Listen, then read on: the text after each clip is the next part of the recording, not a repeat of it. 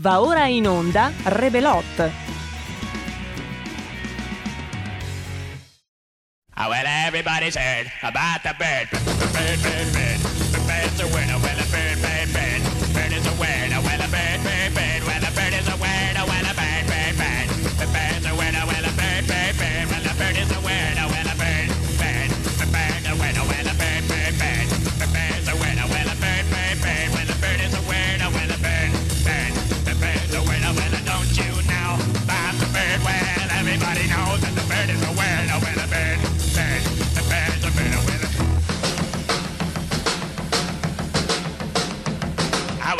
Everybody's heard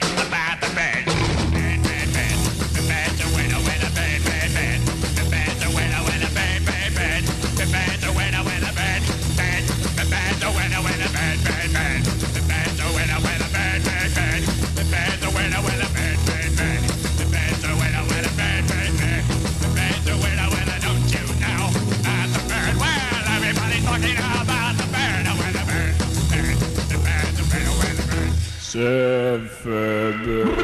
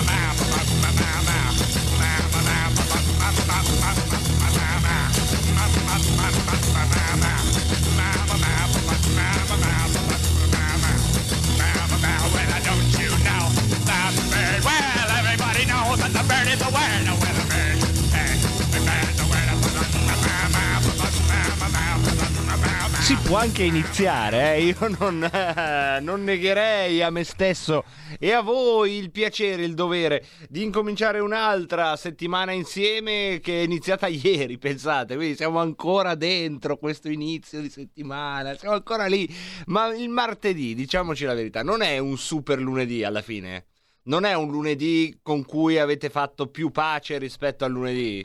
No? Dite di no? Temete che sarà una puntata così dove vi turlupinerò con queste, con queste amenità? Oppure sperate che sia una puntata in cui io vi turlupini? Vi piace turlupinare? Ecco, il verbo di oggi mi ha chiesto di essere protagonista dell'apertura e io non mi sono sottratto, ovviamente, e lui nemmeno, vedete come ha piacere a farsi vedere il verbo turlupinare, io turlupino tu turlupini, egli turlupina. Noi turlupiniamo. Voi turlupinate, essi turlupinano. E questo è solo il presente. Vi risparmio il turlupinai, che, che non viene mai usato perché è di origine giapponese, ancora in quarantena. Turlupinai, signore. Sì, signore, eh, turlupinai fa, la polizia giovedì, signore. Turlupinai. Noi oggi pomeriggio purtroppo non parleremo della gens asiatica del verbo turlupinare. Lo faremo volentieri anche perché avrei un degno complice alla parte tecnica Giulio Cesare Carnelli. Ciao Marco, ma sai che dalle ultime indiscrezioni sembra che, oltre agli alcolici che fino alle 18 possono essere somministrati, ma poi no, Rebelot può andare in onda solo fino alle 16.30 da domani. cioè, non va in onda praticamente. No, aspetta, posso fare come quel barista di Reggio Calabria. Può andare in onda solo fino alle 16.30, quindi basta che parto alle 16.31, posso andare in onda fino alle 16.30 Infatti. del giorno dopo. È vero, è vero, è vero. Giulio Cesare Carnelli alla parte tecnica, qui il sottoscritto Marco Pinti. Oggi pomeriggio tante tante varie cose partiremo con un decano di questa emittente ci sta per raggiungere ma, non saprei dirvi di più se non eh, la pietra miliare la pietra angolare. Conduceva la, la memoria storica. Ma la memoria storica a me non piace perché sembra proprio una roba da, da- così da, da- da- di vecchiume. Invece, invece, qui stiamo parlando di eh, Leo Siegel che conduceva le prime puntate a Radio Padania. Io penso già all'inizio, no? al primo anno della- di questa nostra emittente.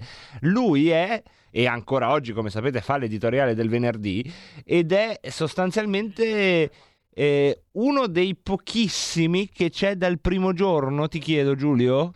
Chi, è che, chi altro c'era insieme a Leo Siegel? Glielo chiediamo direttamente. Benvenuto Leo, benvenuto Leo Siegel. Eh, ti accontenti di poco. Beh, mi accontenterò anche di poco, però stavo ra- ricordando agli ascoltatori che nel 1997, giusto? Eh, de- eh, che, che, Tu già, tu già conducevi delle trasmissioni a questi microfoni. Sì, sì, sì. sì ecco, sì, io avevo diciamo- 13 anni. Ah, cavolo. Quindi... eh, Anzi, in 12 età fino a giugno. Sì. Esatto. Sì, sì, ma... Andavo alle eh, medie. eh, eh, è vero, è vero, è vero. Quindi è vero, sì, sì. sì. Ecco, ti volevo chiedere, ma del primo nucleo qui degli speaker di Radio Padania, chi è che siete? A, a memoria tua, ovviamente, perché poi ne sono passati Ma, talmente eh, tanti. Varin, Varin dall'inizio, sì, adesso non, chiedermi il Giovanni più Polli dall'inizio, mi dice. Carnelli che c'era. Chi? Giovanni Polli anche dall'inizio ed è Polli- ancora con Polli noi. era la cultura. sì, Andrea sì, Rognoni, che è ancora con noi. Un libretto, Sì. un libretto eh, che io metto a, a disposizione se qualcuno lo vuole fotocopiare, dove c'è tutta la storia delle- della radio Polli. Sì, sì, sì, sì. Un bel libretto, ripeto, in totale simpatia lo metto a disposizione, fate delle fotocopie che credo che ne valga la pena. Eh beh, un pezzo di storia, eh, nel suo grande e nel suo piccolo, la nostra storia. Ma sai, in via Bellerio, in quel periodo lì c'era la radio, e poi dopo c'era eh, la mensa, e poi dopo c'era... E la radio e la mensa però avevano funzioni diverse. Diciamo. Sì, sì, sì, sì. E poi dopo c'era eh, la televisione. La Telepadania, certo, la ricordiamo Telepadania, benissimo. Sì, sì, sì, sì. E devo dire che veniva gente anche dal Veneto e anche qualche... Il giornale La Padania, buono, eh. insomma, era una fucina mediatica.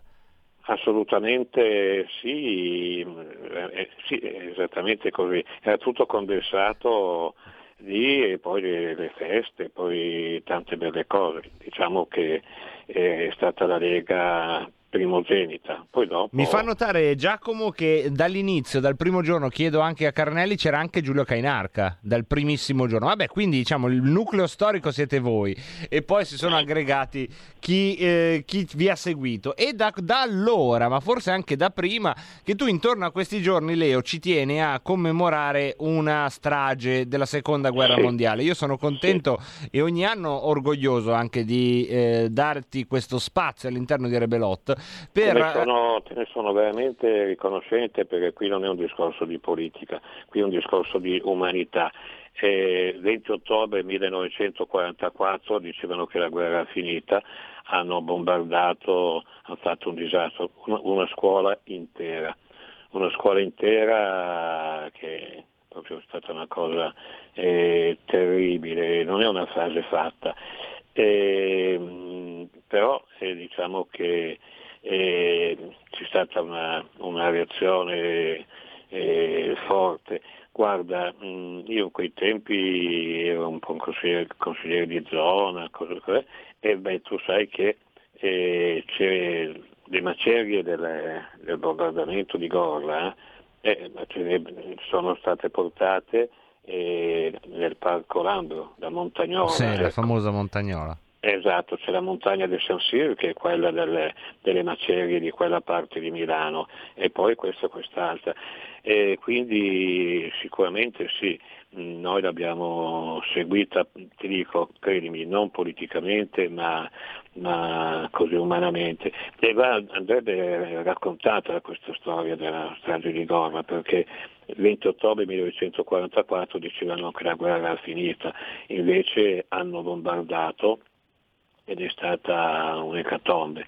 Tutti questi bambini così nelle, nelle macerie e tra, tra, le persone che si salvarono c'era la Graziella Ghisalberti, eh, che è la mamma dell'Armando, che è uno che ci ha dato una mano materialmente, così venendo anche lui in radio la domenica mattina, per segna stampa venivamo insieme e così guadagniamo, guadagniamo un po' di tempo. Credo che Colombo e Carnelli possono essere buoni testimoni. A proposito di Carnelli, mi segnala che abbiamo in linea un ascoltatore che è superstite addirittura di quell'evento, di quel bombardamento che avvenne nel 20 ottobre 1944, una scuola elementare di Milano, la scuola Francesco Crispi, e morirono 184 bambini. Leo, se sei d'accordo, il bello della diretta, gli diamo udienza anche al nostro ascoltatore. Ma assolutamente, 1944, sì, io qui qui Diamogli, facciamolo entrare in diretta intanto. Benvenuto in diretta. Sì, ciao, sono Nandro, superstite per la verità era mio papà che ah, è mancato vabbè, comunque una, una storia, una storia collaterale, insomma. Ma guarda, mio papà aveva già un fratello più grande, una sorella più piccola, viveva con i genitori, con altri parenti, in quella casa di Roccata che c'era proprio di fronte allo Zelig, in Viale Monza, vicino a quel palazzone color arancione, sì, se conosci la sì, zona, sì, no? Sì, sì, sì. Eh, il nonno, che dopo varie vicende più o meno sfigate a livello commerciale come dipendente, come lavoratore autonomo, durante la guerra era stato assunto all'Alfa Romeo, vedendo la malparata e i bombardamenti aveva deciso di sfollare la famiglia su Alecco e ha trovato un posto aveva un problema di trasporti. Certo, sì. allora, però grazie Nando perché questa è una testimonianza importante, sono contento di averla presa in diretta, salutiamo Nando. E Leo, quindi che cosa possiamo dire dell'importanza Ma, della guarda, memoria? È stata sicuramente una, una strage terribile, eh, cioè, tutti i bambini in età scolare, una strage. Io ho un, eh, un libro e e lo metto assolutamente a disposizione per la radio se qualcuno, qualche ascoltatore vuole fare così dei fotocopie, ne vale la pena. Ma eh, fu, ripeto, una strage incredibile. E ci, ci fu qualcuno che si salvò per miracolo, la, mamma dell'Armando Savoia, la signora Graziella Ghisalberti, che riuscì scappando a infilarsi in un, un eh, portone. Mm, ma ci fu un, un episodio incredibile. Eh, Viale Monzo, per chi conosce Milano, è poco lontana da, da Gorla. E cosa succede? Succede che c'è un, eh, a quei tempi della campagna e c'è un, eh, uno che, un contadino che porta, eh, porta il carretto pieno di fieno, no? sì. sente un, un fruscio, si gira e che cosa c'è? C'è eh, un suo bambino che non voleva andare a scuola e si era imboscato nel, nel, nel fieno. Sì. Cosa fa questo papà? Lo prende due pedate in fondo schiena simboliche e lo sì, piglia e lo non troppo simboliche immagino e ha, fir- e ha, firmato la morte di questa persona è lì il destino e, no? che ci racconta anche in, queste sì, storie in, una cosa straziante perché poi te la porti dietro per tutta la vita ed entra come eh, vedete queste storie sono infinite no? le, le raccontiamo ancora a 80 anni di distanza questi piccoli eventi dove un comportamento normale no, diventa però eh, il fatto che segna una tragedia. Sì, e poi ti dico, sono tanti gli episodi da, da raccontare, eh, quello di, appunto di Armando Savoia, che la mamma è stata superstite, ha pur si infilata in un portone, e gli ho raccontato la cosa del bambino che non, non voleva andare a scuola, papà l'ha preso di peso e l'ha mandato lì, sì. ma eh, Gorla ha sempre vissuto, eh, sono vissuti diversamente.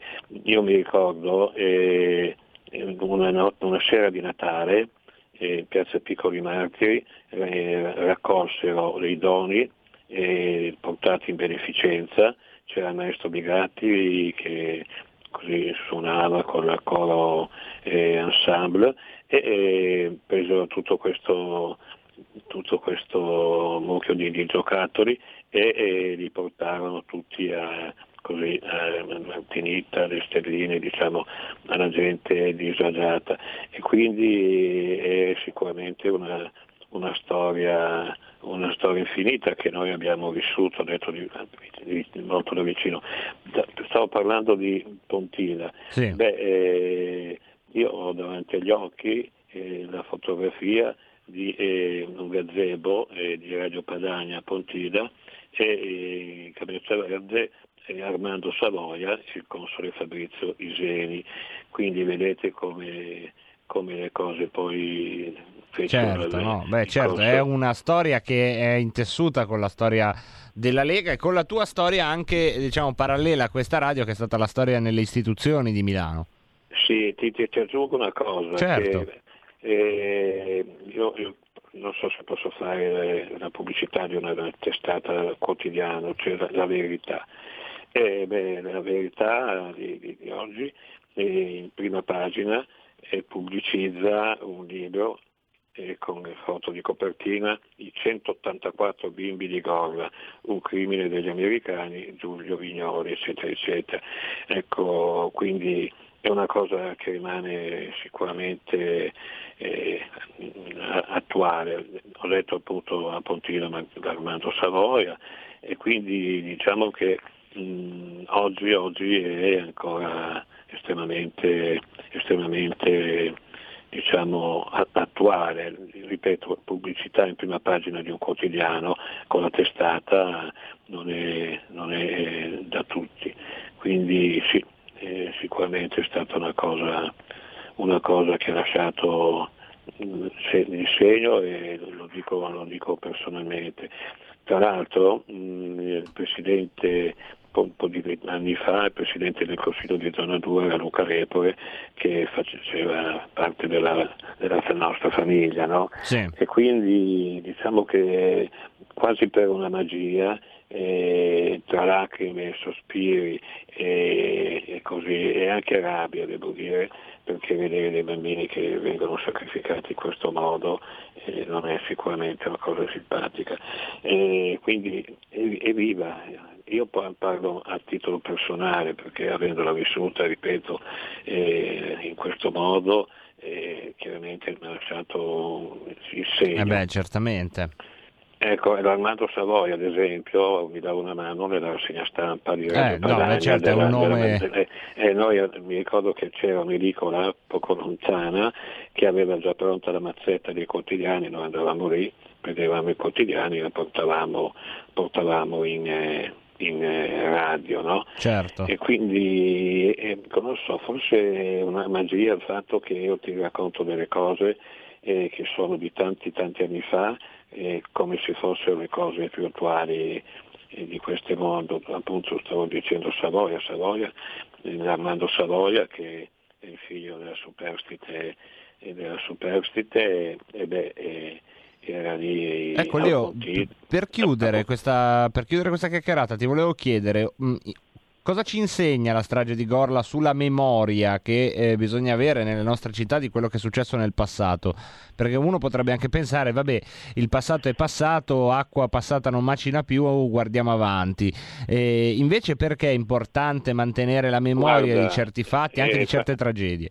hai fatto una domanda molto buona, molto buona, permettimi, perché c'è la compagnia dei leganesi, non, non mischiamo il sacro con il profano, però eh, c'è una frase che la fa meditare, chi gaminga di memoria, gaminga di storia, se tu non hai la memoria non hai neanche la storia, e la, e la, e la memoria la, la, memoria è importante. A proposito, apro una.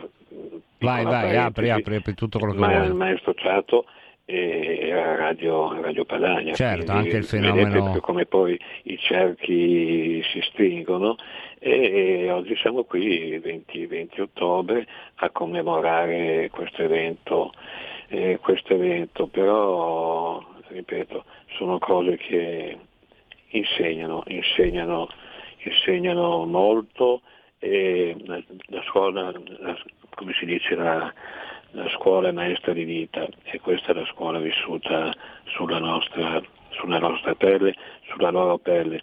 Tra l'altro quando parlo di Legnanesi, Ciato, Ciato era Radio Padania. Certo, certo, anche lui fa parte insomma, del grande mondo che orbita intorno a questi microfoni. Leo, io ti ringrazio per questa chiacchierata, penso che anche venerdì nel corso del tuo editoriale tornerai su questa ricorrenza. Beh, diciamo che qui stiamo eh, alla vigilia di vedere che cosa accadrà. E venerdì sì, nella, in quella mezz'ora eh, che per me è ossigeno perché veramente mi fa star bene, aspetto tutta la settimana che per questa mezz'ora 20 e 30 e 21 sì, sicuramente stiamo raccontando una cosa che sarà domani, ecco adesso racconterò nel mio piccolo eh, di quello che è stato in, in questo contesto. Certamente, quindi non perdetevelo venerdì alle 20.30 Leo Siegel, l'editoriale che chiude il nostro palinsesto, insomma un po' il posto d'onore, eh Leo, sei quello che ha l'ultima parola durante la settimana. Ma di solito si dice dulcis in fundo, non so esatto. Leo sia dulcis. Eh beh, sei quello che ha l'ultima parola della settimana, eh?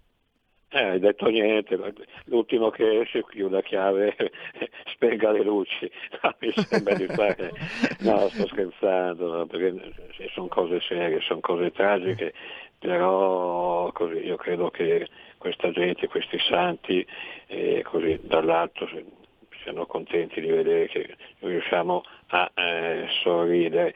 E ti aggiungo l'ultima cosa, eh, a Gorla eh, per molti anni, almeno fino a che sono andato alla festa, è venuto un eh, cittadino inglese ah.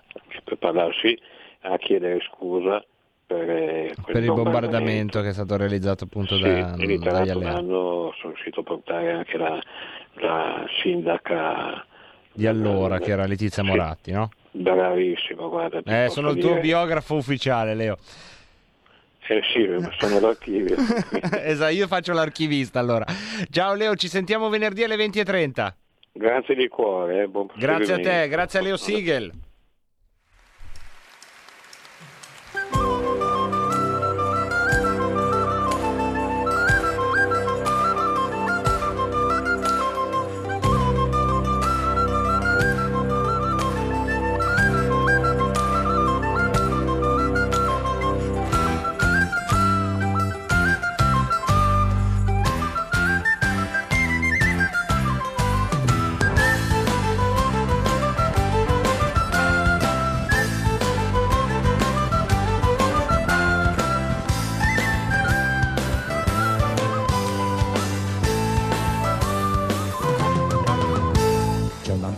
Semina il grano, volta la carta si vede il villano, il villano che zappa la terra, volta la carta viene la guerra, per la guerra non c'è più soldati, a piedi scalzi sono tutti scappati. Angiolina cammina, cammina sulle sue scarpette blu, carabiniere l'ha innamorata, volta la carta e lui non c'è più, carabiniere l'ha innamorata, volta la carta e lui non c'è più.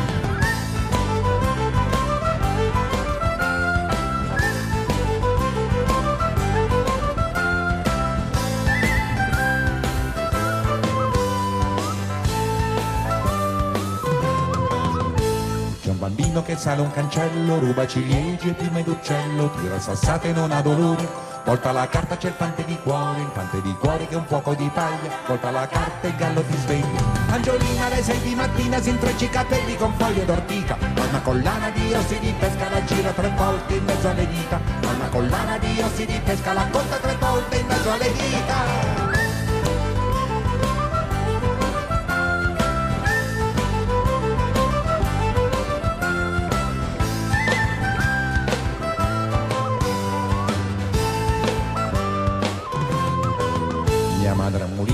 Figlio infedele gli inzuccherà il naso di torta di miele. Mia madre il mulino sono nati ridendo. Volta la carta c'è un pilota biondo. Pilota biondo camice di seta cappello di volpe sorriso d'atleta Angiolina seduta in cucina che piange che mangia insalata di more. Ragazzo straniero ha un disco d'orchestra che gira veloce che parla d'amore. Ragazzo straniero ha un disco d'orchestra che gira che gira che parla d'amore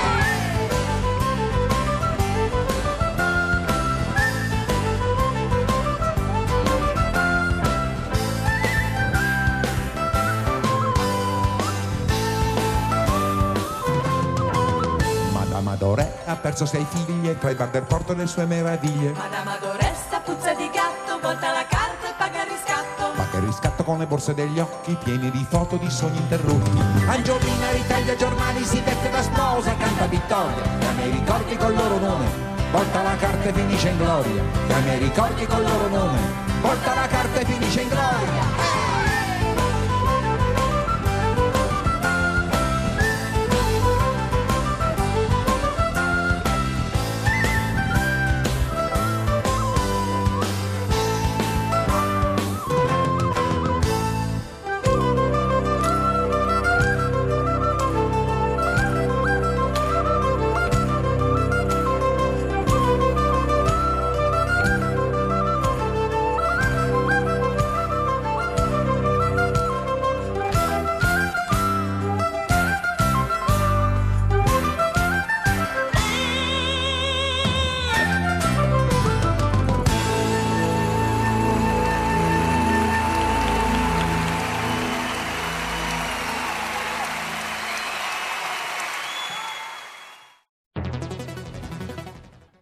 Hai sentito? Le radio italiane si mettono insieme per amore. Per amore della radio. Una grande storia meritava uno straordinario futuro. Nasce l'app Radio Player Italia. 140 stazioni in una sola rete. Scegli la tua preferita e ascolta il suono perfetto del digitale. Gratis, senza registrazione, senza interruzioni. Compatibile con tutti i device. Naviga, esplora e scopri l'universo dell'audio. Ti sorprenderà. Scarica Radio Player Italia. Il futuro batte con la radio nel cuore. Anche RPL è disponibile su Radio Player Italia.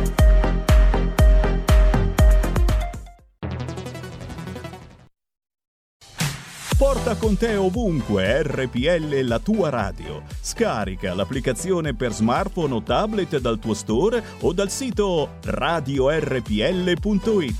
Cosa aspetti?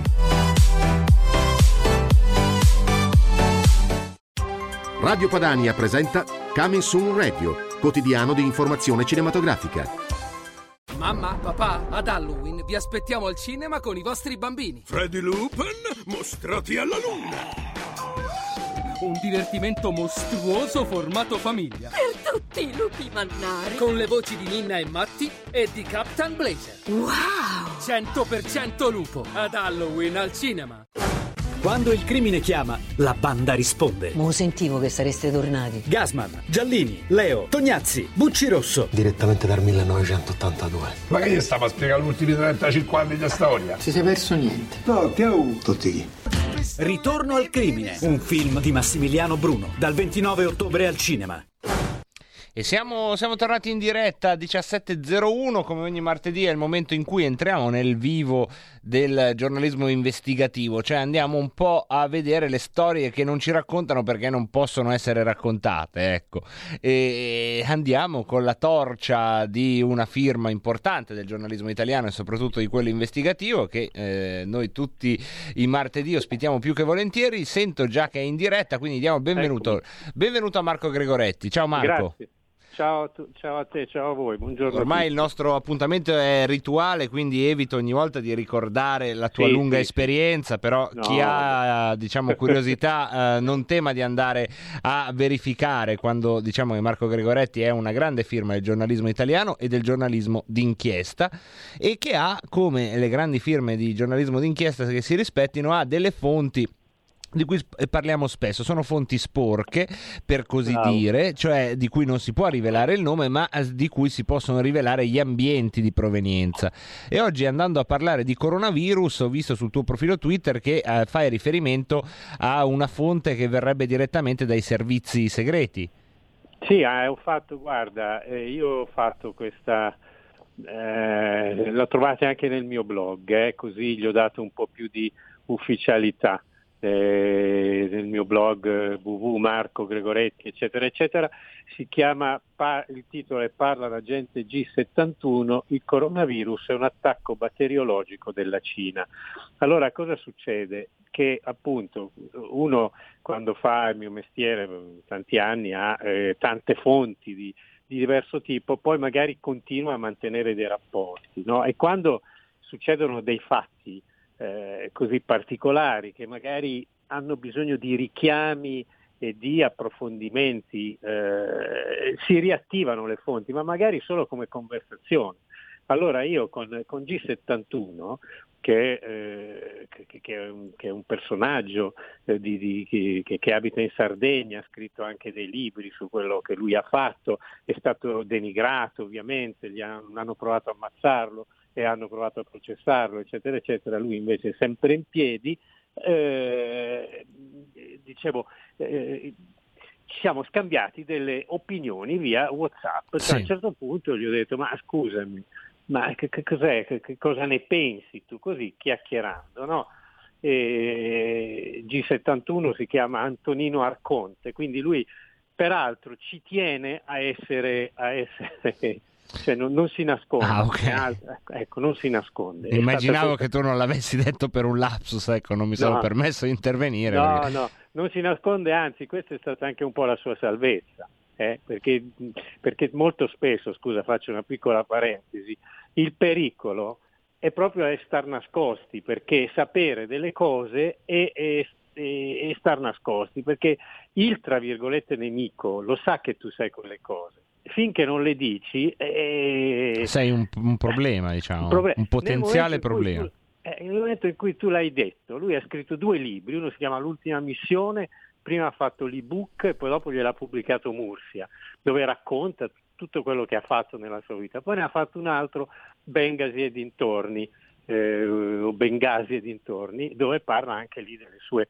operazioni. L'ultima missione proprio lui l'ha fatto per salvare la pelle a se stesso e ad altre persone del suo nucleo, che io non so chi siano, che erano in pericolo. Ecco. Detto questo, eh, lui eh, mi, mi, racconta che quando, si, eh, quando, lui era stato reclutato, lui fu reclutato a 16 anni, perché eh, allora c'era il SID di Vito Miceli e che aveva un braccio destro si chiamava Capitano Labruna, Antonio Labruna, e andava in giro per le caserme, per le scuole eh, militari a vedere i talenti. Sì. E, e, allora si poteva partire prima, no? Uno poteva andare come volontario a fare il servizio militare anche a 16 anni e lui partì, era a Viterbo e lo analizzarono, andò Antonio Labruna ad analizzarlo e prese 10 in tutto, nel senso incapacità intellettive, in, fisi, in capacità fisiche, in capacità di nascondersi, di imparare le cose in fretta, eccetera. Quindi lo assoldarono immediatamente e, eh, e facevano degli addestramenti molto duri. Que- tra questi addestramenti c'era anche la scuola NBC, cioè la scuola eh, dove insegnavano a difendersi dalla guerra batteriologica e insegnavano la cultura della guerra batteriologica. Eh, e questa la insegnavano sia alla SAS di Viterbo che, a, che al famoso mitico Capo Marraggio. Poi Capo Marraggio era un bosco in realtà, no? dove loro si addestravano.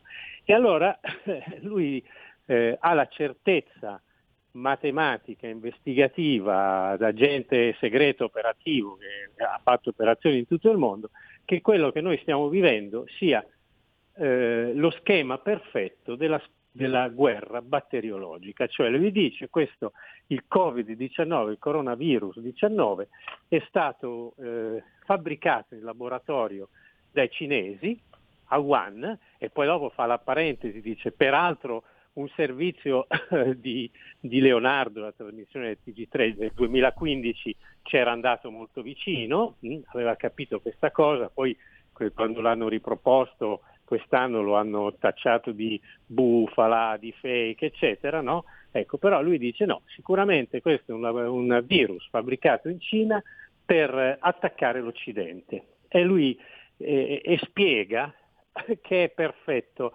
perché il, il, eh, come, come, se si fosse sul campo di battaglia, il virus non deve fare troppi morti, deve fare feriti, perché i feriti eh, ti, ti, indeboliscono, ti costringono a spendere tanti soldi, ti costringono a, a, a curarli. E, e, poi fa l'esempio, no? dice se ci sono, c'è una compagnia di 120 soldati, che stanno sparando e stanno combattendo in trincea sul campo, si inseguono, eccetera. 30 muoiono, gli altri 90 continuano a combattere perché quelli sono morti e li lasciano Certo. lì. Se 30 invece restano, vengono feriti, quei 90 in gran parte smettono di combattere perché devono curare, nelle regole di ingaggio devono curare Certo, i i loro feriti, quindi in questo senso un virus non troppo forte potrebbe Esatto. mettere più in difficoltà paradossalmente di un'ondata letale che sarebbe passata, avrebbe Sì, fatto le sue vittime e sarebbe andata Esatto. via.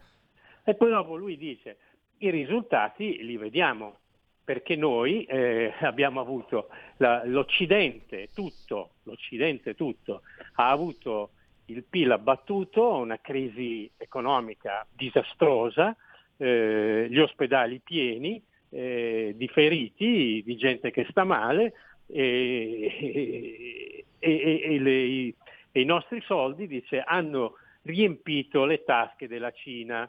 Cioè la Cina è piena dei nostri soldi e con i nostri soldi si sta comprando tutto. Si è comprato il Pireo, si è comprato Trieste, abbiamo visto gli accordi con la Saipem, abbiamo visto che è entrato direttamente persino nella gestione del Ponte Morandi, persino nella realizzazione di immuni eh, al porto di Genova, cioè eh, ci stanno comprando pezzo per pezzo tutto e quindi lui conclude dicendo ha ragione Trump a dire che, devono, che la Cina deve pagare gli immani danni che ha provocato a- all'Occidente, al- che ha provocato al mondo occidentale, diciamo, agli Stati Uniti. Ecco, oggi una tesi molto simile. Proprio oggi viene detta da Steve Bannon, intervistato per eh, La Verità da Maria Luisa Rossi Hawking, e dice: Questo virus, secondo me, è sfuggito da un laboratorio a Wuhan, anche se lascia aperta la pista che sia stato volontario, che è il pezzetto in più che ci stai aggiungendo tu. Sì, sì, che è quello che sostiene. eh, guarda, io ti dico una cosa. Eh, Antonino Arconte è una persona molto scomoda.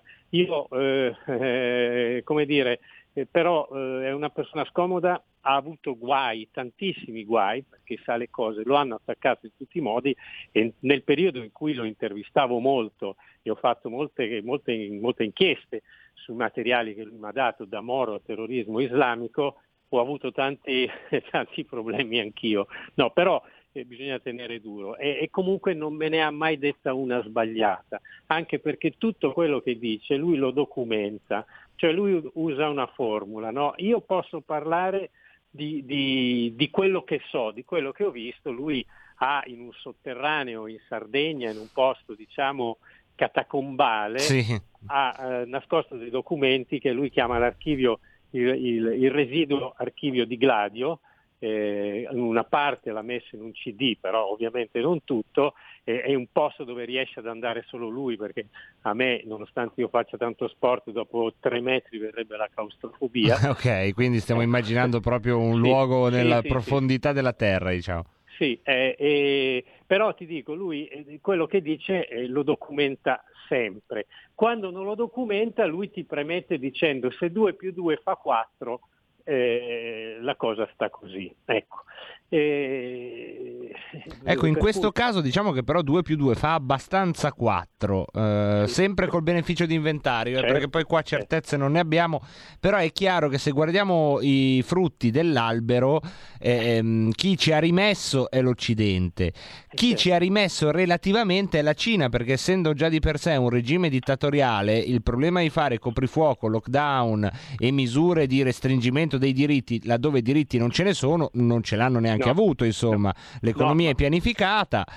Eh no, in, più, in più, dal punto di vista economico, sta volando la Cina, cioè si sta comprando tutto pezzo dopo pezzo, eh, perché eh, quindi eh, hanno tanti tanti soldi.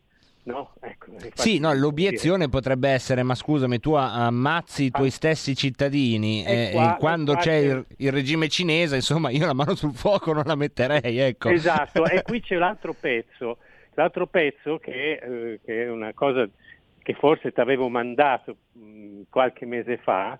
Allora, eh, io nel 2012 eh, aiutai un altro personaggio degli apparati molto controverso, ma perché quelli, quelli Eh, veri que- degli quel- apparati sono- sono davvero molto controversi, ma è una persona splendida, adesso non, non- non lo faccio il nome qui, anche se è abbastanza pubblico, eh, scrisse, eh, lo aiutai a scrivere un libro che praticamente era l'assemblaggio di tutta di, di documentazione incredibile che lui aveva. Un libro che si intitola Bocche chiuse e che era stato fatto a circuito chiuso. Lui voleva mandarlo a delle persone in particolare e io l'ho aiutato a, confezionar, a confezionarlo, a metterlo insieme, a dargli una logica, a fare una prefazione, eccetera.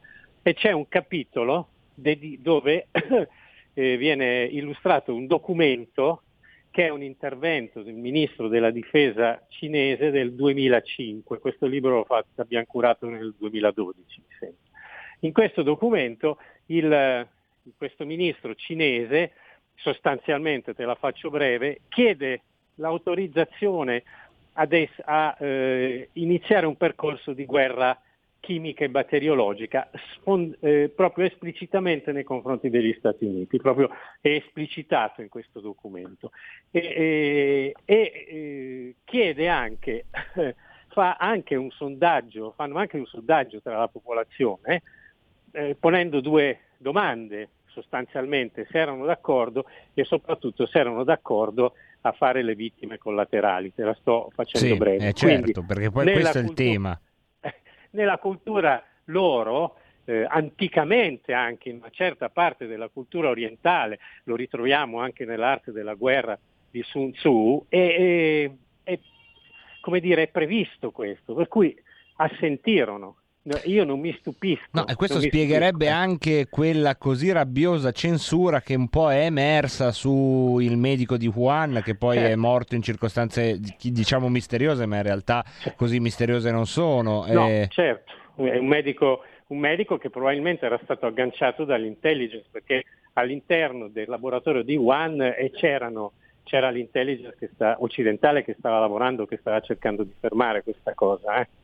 Eh, si dice che anche il tedesco, il famoso primo, primo contagiato, Sì. si dice che anche lui fosse di questo diciamo, giro, di un insomma. apparato e che, e che, eh, diciamo, fece quasi uscire apposta il, il virus per anticipare quello che loro volevano fare in maniera più virulenta. Ecco, questa è una ipotesi che circola Ecco, La parte, diciamo, però qui penso che andiamo ben oltre Sì, eh, sì, le sì, fonti, siamo due persone che ipotizzano. La parte Esatto. forse che veramente mi dà un po' da pensare è che comunque una risposta degli Stati Uniti ci sarà. Forse è già nei fatti, ecco, cioè non, se queste tesi hanno un fondamento ed è stato il segretario di Stato americano Pompeo a, eh, a valorarle e quindi ce l'hanno sicuramente un fondamento, e alla fine, secondo me, però il contraccolpo la Cina lo subirà perché è una contrazione della globalizzazione e gli Stati Uniti la possono fare, non dico domani mattina, ma quasi. Sì, ha- hanno delle difficoltà perché oggettivamente il Covid gli ha, dato, gli ha fatto un danno economico come era stabilito, però anche sì, secondo me sì. Io ti dico un'altra cosa, a febbraio, già prima del lockdown, uscì una notizia, io feci, un- feci anche un mio piccolo intervento, uscì una notizia che eh, raccontava che, il, eh, che gli Stati Uniti avevano già il vaccino. Mm? Eh, uscì sul Washington Post, era Sì. una notizietta di, di- mi sembra fosse il Washington Post, di cinque righe, poi io avevo approfondito, mi ero fatto dare dei, ve- dei dettagli e non lo so, eh, sicuramente, sicuramente qualche cosa, sia dal punto di vista diciamo, della- del messaggio oramai politico-sanitario che dal punto di vista della, della guerra economica sicuramente gli Stati Uniti la faranno, solo che io, a me sembra che in questo momento si stia combattendo una specie di guerra asimmetrica perché la Cina è veramente molto potente. E, e poi, ci- poi c'è l'Europa e poi c'è la Russia e poi c'è la Turchia e, e mi sembra che Trump, dal mio punto di vista mi auguro che sinceramente eh, insomma, vinca le elezioni perché se no a mio parere, parlo non come giornalista ma come potenziale elettore siamo nella cacca, però eh, penso che Trump stia mettendo dei tasselli eh, in giro per il mondo per, eh, che stia combattendo anche lui questa guerra asimmetrica assolutamente asimmetrica. E, e tutte queste cose che noi viviamo quotidianamente dal, da, dal tira e molla sul lockdown al, eh, al uh, recovery fund, tutte, sono, secondo me sono tutte parte di questo, di questo scenario. Certo, comunque onde che si sono generate proprio con questa botta che è sì. plausibile, insomma, che sia nata scientemente da parte di, di Pechino. Sì, sì, sì, sì, secondo me sì. Eh, non, secondo me io... Beh, gli elementi insomma ci sono, poi eh, eh, la non... storia forse ce lo dirà, chi lo sa.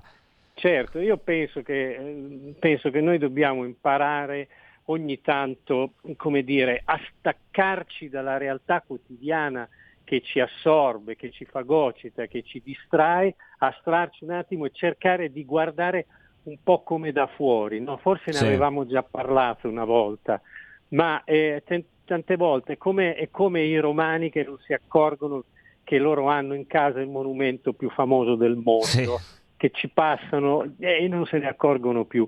Noi da 40 anni, da 40 anni perché il primo ristorante cinese ha aperto a Torino nel 1980, si chiamava Mister U e provvide immediatamente a diventare il punto di riferimento della famiglia Agnelli per quel che riguardava la cucina cinese e da allora pezzetto dopo pezzetto si, stanno, si sono comprati mezza Italia, cioè, e il comparto tessile se lo sono comprato, e Prato c'ha addirittura, mi sembra, il consigliere comunale o l'assessore cinese, e sono dentro la società, l'antica società del Giardino di Milano, e io scendo sotto casa, abito in Corso Indipendenza, adesso mi spareranno che sanno l'indirizzo. No, si metteranno in abito... fila, credo Marco. Ecco. E, e scendo sotto, ci sono una, eh, una sartoria, una, mm, eh, una, una manicure, eh, un negozio di telefonini e un bar, uno attaccato all'altro, sono tutte e quattro cinesi. Ecco, questo perché c'è una forza, econ- ovviamente non c'entrano niente col virus i cinesi che incontrate per strada, no. ma il discorso che stiamo eh, un po' toccando riguarda anche la forza economica delle loro migrazioni. Non arriva il manovale che finisce nelle piantagioni in Puglia, arriva un imprenditore no. che acquista un pezzetto di economia.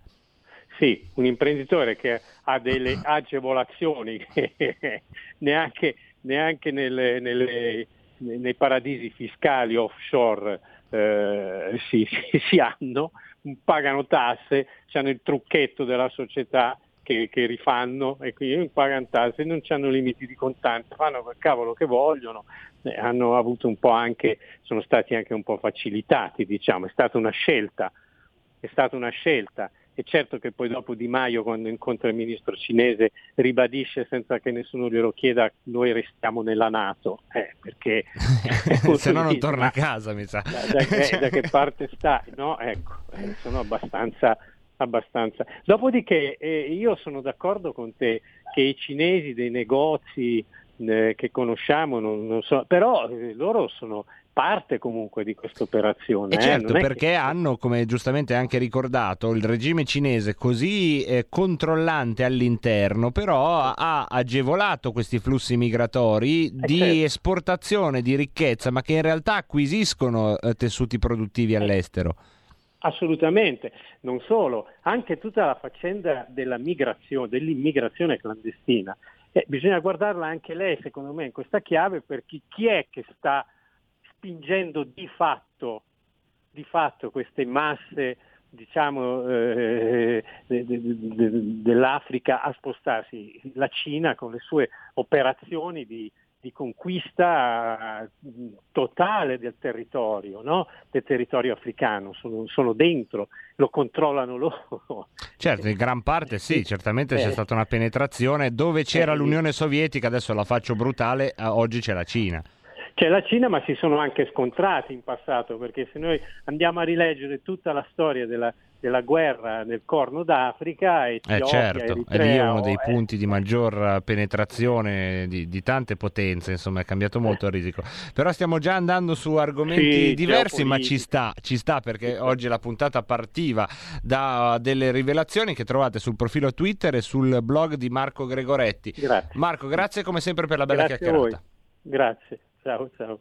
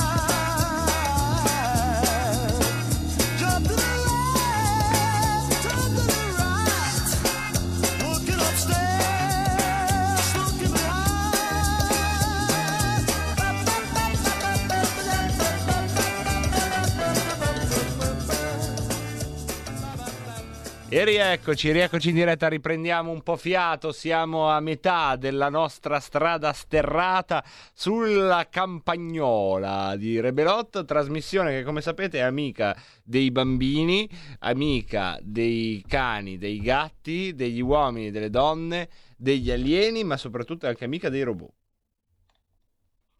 Viva i robot e fanculo voi umani a Ecco. base di carbonio. Sempre Lunga cattivi, anche loro, anche loro a dividere il mondo in categorie le un contro le altre armate. Un saluto anche al Manzoni che ci ascolta dalle Canarie, così mi immagino. Al Giacomo che trasporta l'azoto liquido da qualche parte nel eh, vecchio continente, ad Alex da Salò che eh, ci fa una riflessione su Taiwan, che è un paese che è uscito vittorioso dal Covid, ha chiuso subito fuori i cinesi, non hanno avuto né danni sanitari né danni economici. Mi permetto di dire una cosa, con la grande simpatia che nutro per tutte le isole del mondo, le amo tutte, quelle dove sono stato, quelle dove non sono stato. Mi permetto di dire che quando c'è un'epidemia, se sei un'isola è meglio, insomma, quando giustamente eh, eh, fanno l'elogio della, della Premier della Nuova Zelanda, che è stato il primo paese al mondo che è già riuscito, insomma, a debellare la seconda ondata, non è facile, perché comunque la Nuova Zelanda è un paese grosso, complesso, è una società occidentalizzata come diritti, non è che sia facile. Però se sei un'isola un po' lontana da tutti gli altri è un po' più facile che se sei il corridoio 5 dove passano beni e servizi, beni e servizi, beni e servizi, beni e servizi tutti i giorni, tutti i giorni. Un saluto a Lorenzone 199, chissà se ci ascolta dal Wyoming dove zappa la terra e da dove ci dice che i ragazzi dai 20 ai 25 anni cinesi comprano i bar con 700.000 euro in contanti, non sono così ingenui. No, no, non sono affatto ingenui. Dicevamo che è un fenomeno che però il regime cinese in qualche modo eh, incoraggia perché permette di portare via, di accapararsi all'estero dei settori produttivi. Preferiscono che eh, un imprenditore gli paghi 100 ma che produca una ricchezza e che si prenda una ricchezza, che ne so, in Italia, in Francia, in Belgio, in Lussemburgo, piuttosto che averlo lì e gli dà 101 per dire. Perché tutto questo è un modo per eh, dare eh, respiro a una potenza imperiale, eh, perché poi è di questo che stiamo parlando. Facciamo una breve pausa, poi tra poco invece torneremo sugli argomenti Covid e dintorni, tra cui anche eh, l'emergenza economica alla luce delle notizie che si stanno un po' affastellando nelle ultime ore. Tra poco, se tutto va come deve andare, ne parleremo con Armando Siri, che ieri non è stato con noi, ma oggi forse recupereremo. Questo forse tra poco sarà riempito o di certezze con la sua voce oppure di un filo diretto che eh, è sempre, è sempre un'ottima, un'ottima idea. Vedremo, vedremo quali delle due riusciamo a fare. Stai ascoltando RPL. la tua voce libera, senza filtri né censura. La tua radio. Chi ha parlato? Sono io, la Digital Radio. Anche in camera mia? Ma non abitavi nella mia auto? Analogico che non sei altro. Per tua informazione, da quest'anno mi puoi ascoltare nelle auto nuove, in casa e dovunque ci sia una radio. Eh sì, da quest'anno dove c'è radio c'è DAB. Ascolta le tue radio preferite con il suono perfetto della Digital Radio e scopri tanti contenuti extra. Sì, però svegliati, eh. Dibidi dobidi dab. Anche RPL, la tua radio, è in Digital Radio. Porta con te ovunque RPL la tua radio. Scarica l'applicazione per smartphone o tablet dal tuo store o dal sito radiorpl.it. Cosa aspetti?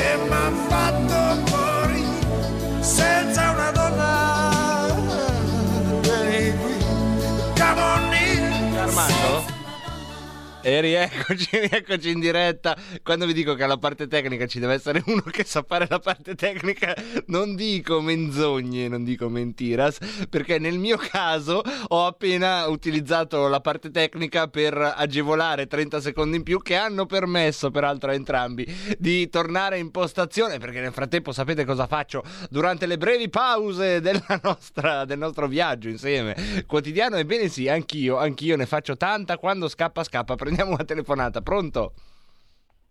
Pronto Marco, un saluto. Un saluto Ciao, a te, ciao, benvenuto. Eh, io mh, niente, sentivo che parlavate della Cina ed è un discorso molto ampio e difficile.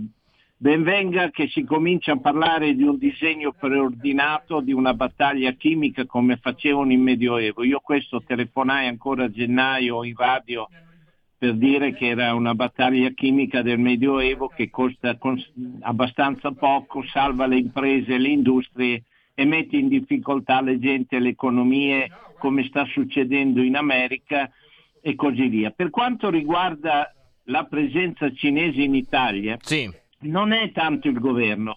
Dobbiamo rifarci alla presenza inglese in Cina e alla battaglia dell'oppio che loro avevano in gestione. Quando vennero i cinesi e ripresero alcuni territori, tutta questa mafia che gestiva il traffico della- dell'oppio si spostò in gran parte in Gran Bretagna e di lì cominciò a tessere le sue, eh, le sue m- mire, Certo. le sue operazioni. Beh, sicuramente è una, storia, è una storia che viene da lontano. Ti ringraziamo di aver fatto questa postilla, grazie al nostro ascoltatore. Domani vediamo di aprire un ampio spazio di filo diretto su tanti temi, ma ovviamente quelli che ha toccato l'ascoltatore saranno della giornata. Intanto ci ha raggiunto in diretta Armando Siri, benvenuto Armando.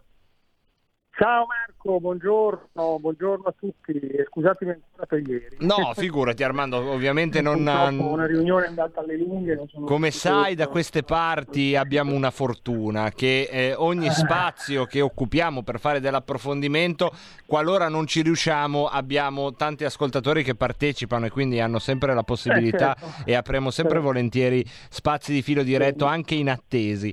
Quando non lo facciamo è per cercare di mettere lì eh, qualche elemento, come faremo insieme nei prossimi 20 minuti. Beh, ieri Armando io ti volevo far commentare eh, e partiamo da qui anche se ci fermeremo meno. Un allarme lanciato da un istituto... da- Non so se mi senti. Tutto bene. Sì, sì, ecco, noi ti sentiamo abbastanza bene. Dicevo, l'allarme è lanciato dall'Istituto Italiano di Psicologia e Psicoterapia che sostanzialmente la, la- la brutalizzo, la sintetizzo, dice attenzione perché un eccessivo allarme crea dei danni devastanti, cioè eh, rischia di strutturare nella società il cosiddetto pensiero catastrofico che poi diventa una malattia di cui eh, risente l'economia, di cui risente la socialità, la cultura, risente tutto, cioè ormai il rischio è quello di alzare talmente l'asticella della prevenzione che eh, poi si rischia di non uscire da un virus mentale che è quasi più insidioso di quello eh, chimico di cui ci parlano i giornali scientifici. Beh, è assolutamente vero. Del resto noi lo stiamo dicendo da mesi, l'avevamo detto anche proprio ai tempi della primavera. Avevamo sempre fatto cenno alle ripercussioni sul piano psichico eh, di questi provvedimenti e di, questo, di questa campagna terroristica eh, del mainstream nei confronti di questo virus. C'è un inizio di, mh, potrebbe, potremmo dire che c'è un inizio di mh, criticità che riguarda le strutture sanitarie, ma che non c'entra con il tema della pandemia. Cioè qui si sta, qui si sta confondendo il piano della gestione esclusivamente sanitaria con il piano della diffusione di un virus che non è letale, che non uccide se non nello 0,03%, cioè proprio quelle cose che voglio dire... Sì, una bassa letalità, malattia, fortunatamente. dire, può, può portare purtroppo a queste conseguenze. Quindi bisogna ridimensionare il messaggio perché stiamo confondendo i piani, cioè stiamo confondendo un piano di gestione di criticità del sistema sanitario con eh, la paura di morire. Sono due cose che non c'entrano l'una con l'altra, per fortuna. Allora, sul tema del piano dell'emergenza sanitaria, io non riesco a capire perché, e qui purtroppo la politica è, è- è, diciamo, sparita, non- ormai siamo in mano a tecnici che si litigano tra di loro, perché tu parli con un- uno scienziato e un medico a destra e ti dice una cosa, parli con un medico e scienziato a sinistra te ne dice un'altra, parli con un medico e scienziato che sta lì in cima te ne dice un'altra ancora, quello che sta in basso te ne dice un'altra ancora e quindi tra di loro si litigano. Il punto è che noi come politici stiamo facendo prevalere, secondo me, la via peggiore. Ad esempio verrebbe da chiedere, fate una petizione voi come Radio Padania, fatela al nostro Presidente della Lombardia, fatela in generale, e chiedete perché dal 26 maggio sono stati sospesi i protocolli di cura domiciliare del Covid, perché noi fino al 26 maggio, da marzo al 26 maggio, avevamo il protocollo domestico cosiddetto, cioè se uno aveva i sintomi e cominciava diciamo, a manifestare i sintomi della malattia, veniva precocemente curato con il Plaquenil o con altre medicinali che sono a disposizione, il Remdesivir, eccetera. Perché? Vabbè, il Remdesivir no perché può essere dato solo in ospedale, ma il Plaquenil, la cosiddetta idrossiclorochina, che è quella che appunto ehm, si è dimostrata efficace ed efficiente nel appunto risolvere il problema del virus, per, certo efficace ed efficiente se tu la somministri subito all'inizio Certo, della comparsa dei sintomi, perché è chiaro, è come se tu ti tagli e, e- e poi non ti curi la ferita per tre settimane, è ovvio che poi la ossigenata non ti risolve più il problema e devi Certo. prendere un antibiotico. no? Quindi non ci vuole una scienza. Allora, il plaquenil o l'idro- l'idrossiclorochina, cioè questo, questo principio attivo, serve a risolvere i problemi sintomatici nel 99,9% dei casi a casa e quindi qui bisognerebbe organizzare di nuovo i protocolli e vedere se attraverso questi protocolli domiciliari si evita di avere diciamo, la ripercussione eh, nella gestione ospedaliera che è quella che sta giustificando questi provvedimenti. Ora, mi sembra di seguire un filo logico, ma qui non c'è più la logica. Ecco perché intervengono psichiatri, psicologi e psicanalisti, perché qui siamo nel pieno delirio isterico, cioè siamo fuori, cioè siamo comple- non c'è più nessuno, cioè la cosa assurda è che lo Stato, le istituzioni, le, le istituzioni, coloro i quali hanno in mano eh, la gestione eh, de- del paese, delle decisioni importanti, sembrano tutti completamente fuori di testa. Quindi noi mettiamo in ginocchio Milano, la Lombardia, l'Italia, perché chiudiamo, fa- facciamo addirittura chiudere i negozi non alimentari nel weekend. E cosa fa il negozio di scarpe? E Ecco qua, volevo, volevo venire, vedo E che ci sei già, qui che si ci sei già arrivato. per miracolo? E vogliamo parlare del settore delle- dei congressi, dei convegni, degli alberghi che stavano cercando di riprendersi un pochino. Ma siamo completamente matti. Ecco Armando, su Siamo questo fermiamoci perché io proprio qui ti volevo portare, sono contento che mi hai preceduto e non me ne stupisco, perché in tutti questi mesi tu hai seguito eh, molte eh, realtà produttive piccole e medie e eh, puoi testimoniarci in qualche modo i salti mortali che hanno fatto per riuscire a non licenziare, ad esempio, dopo i due mesi di chiusura e in alcuni casi, anzi in tutti i casi, anche per riuscire a riaprire eh, seguendo i protocolli che erano stati definiti come protocolli di sicurezza. Eh, certo, ma infatti, ma infatti tutti stavano seguendo i protocolli di sicurezza, c'era un allentamento della crisi isterica, quindi del- della parte diciamo severa e grave della malattia mentale e si stava cercando di ritornare un pochino alla normalità, sempre ovviamente seguendo le indicazioni, non si andava in giro a sputare in bocca alla gente, si cercava di ritornare piano piano, gradualmente a una vita normale, ma sempre lavandosi le mani, tenendo la mascherina in posti chiusi, cioè comportandosi in modo diciamo eh, corretto. È evidente che con l'arrivo della stagione fredda, ma quello già si diceva in primavera, si diceva in estate, vedrete poi in autunno, vedrete poi in autunno, e vedrete cosa succederà, perché è normale che tutte le sindromi infiammatorie delle vie respiratorie è ovvio che hanno una recrudescenza con l'arrivo del freddo e dell'inverno, ma questo lo sappiamo, non c'è bisogno del Covid, lo sappiamo già da cent'anni.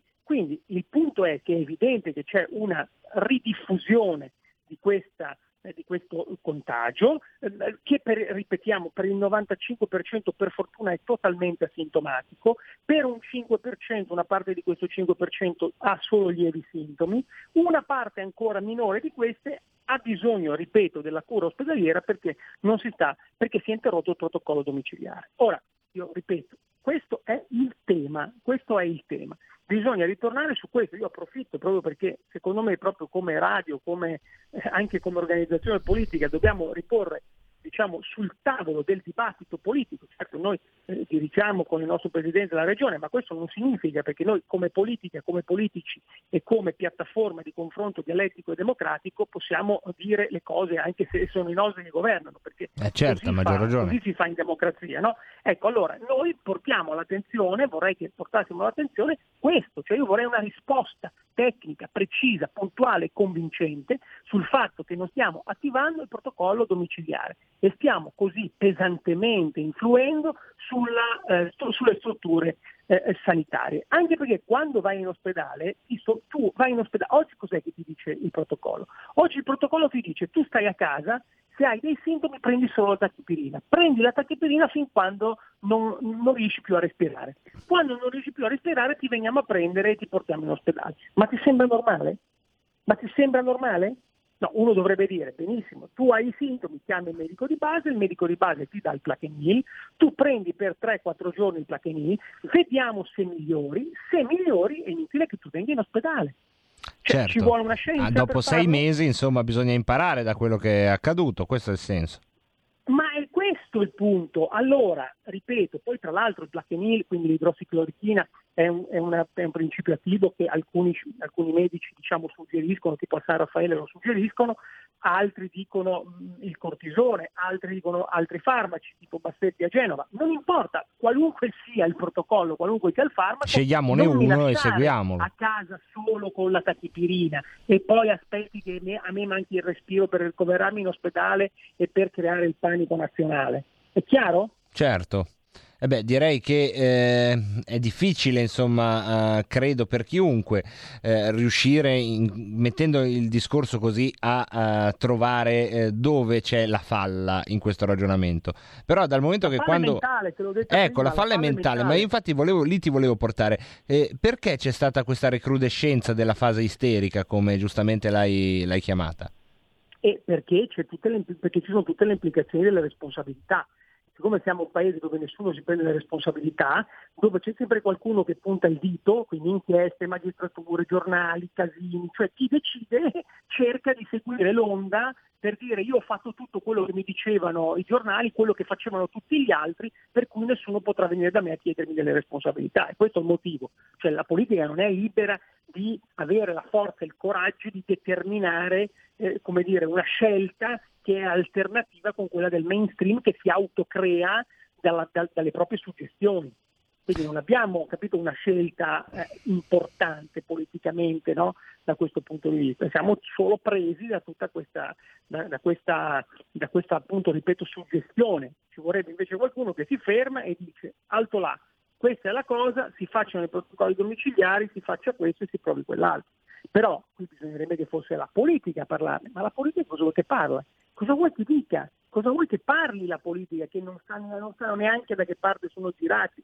Io continuo a sentire, cioè è tutto, scusami, lo, Sì. anche lo sfogo, perché No, poi no, ma ricevo certo. a mia volta la protesta, eh, eh, la frustrazione, il dolore, l'arrabbiatura di moltissimi cittadini, sia quelli che voglio dire eh, ritengono che tutto questo sia folle, sia quelli che hanno paura. Ecco, allora, ripeto, la politica eh, eh, eh, faccia sentire la sua voce, cioè se c'è batta un colpo, ma batta un colpo di competenze, di studio, cioè si confronti in modo, eh, come dire, mh, eh, preciso e attento. Ci sono tra l'altro medici, scienziati, virologi e clinici che sono disponibili a, eh, come dire, ad aprire un confronto. Non possiamo pensare che le decisioni italiane le prenda il comitato, il comitato tecnico scientifico a soldato del governo, perché i membri del comitato tecnico scientifico del governo non è che sono gli unici medici, scienziati e virologi titolati a dire la loro eh, eh, diciamo in materia scientifica. Ce ne sono per fortuna tanti altri autorevoli anche che dirigono importantissimi ospedali nazionali che possono dire la loro. Ecco, Sì, e questo mh, fammi tema, permettere questo anche che. Che non toglie una virgola, anzi io credo rafforzi lo sforzo che tutte le persone impegnate nella sanità stanno facendo per l'organizzazione logistica di questo fenomeno, che eh, non è assolutamente in discussione, perché comunque non è facile capire rimodulare i reparti, eh, quanti posti in Ma terapia certo. intensiva dedicare al Covid e quanti poi lasciarne liberi se uno fa un incidente stradale, cioè non è un fatto banale, ma questo non vuol certo. dire che dobbiamo essere prigionieri di un algoritmo che eh, in base al numero dei positivi pronostica che tra un mese ci saranno tot eh, malati in terapia intensiva, perché è un'astrazione matematica che non ha alcun fondamento nel passato. Ma certo, ma certo, assolutamente, assolutamente, assolutamente così, assolutamente così. Ripeto, occorre che la politica ai massimi livelli si faccia sentire. Cioè io non sento la politica, non sento la politica e questo mi dispiace. La politica, proprio inteso, ho capito, i miei colleghi, tutti, maggioranza, opposizione, c'è qualcuno che dica signori, ma vogliamo un attimo capire qualcosa. Io ho cercato di, di promuovere un dibattito, un confronto aperto, libero, coinvolgendo i, i maggiori esperti del settore, l'ho fatto diciamo nel pieno della, della situazione di emergenza al Senato con l'osservatorio eh, per la libertà fondamentale che ho fondato insieme a Sgarbi, abbiamo invitato persone del calibro di Dangrillo, Clementi, Bassetti, eh, Gismondo, eh, De Donno, insomma abbiamo invitato praticamente eh, moltissime, adesso c'è anche Palù, c'è anche addirittura Crisanti, dice delle cose, diciamo Rigoli eh, del Veneto, insomma stiamo parlando di tutte persone che hanno delle- de- de- de- una posizione all'interno del sistema di tutto rispetto, che sono quelli che stanno in ospedale, sono quelli che lavorano, sono quelli che curano i malati, sono quelli che cercano di organizzare queste emergenze. Ma se da loro arriva una certa indicazione, non capisco perché non siano seguiti, cioè io non capisco perché non ci sia una parte politica che si, fa- che si faccia promotore di prendere queste persone, questi specialisti, questi tecnici e si, e si crei diciamo, un confronto tra questo comitato tecnico scientifico assoldato dal governo e tutto il resto della nazione. E questo, questo è eh, uno dei temi a cui però purtroppo ci siamo dati una risposta eh, catacombale in questa emittente, ma eh, temo anche vicina al vero, nel senso che il, il problema è, è un ehm, contagio che prima di tutto è mentale. Contagio è mentale, sicuro che è mentale. Siamo partiti da qui. Perché passa con, eh, l'assioma la- che positivo è morto. Nella, nella Esatto. nostra mente passa l'assioma che positivo è uno che è quasi morto. Esatto, esatto, è questo, il ta- è questo il tema. Ma qui non c'è nessuno che sta intervenendo, perché essendo tutti psicolabili, proprio dal punto di vista della parola, psicolabilità, cioè non, non c'è nessuno che è in grado di mantenere la calma, la razionalità, la lucidità e la logica, che è quella che ci può servire a uscire da questa situazione. Ma non è distruggendo l'economia del paese, distruggendo la mente delle persone, l'animo delle persone che tu risolvi.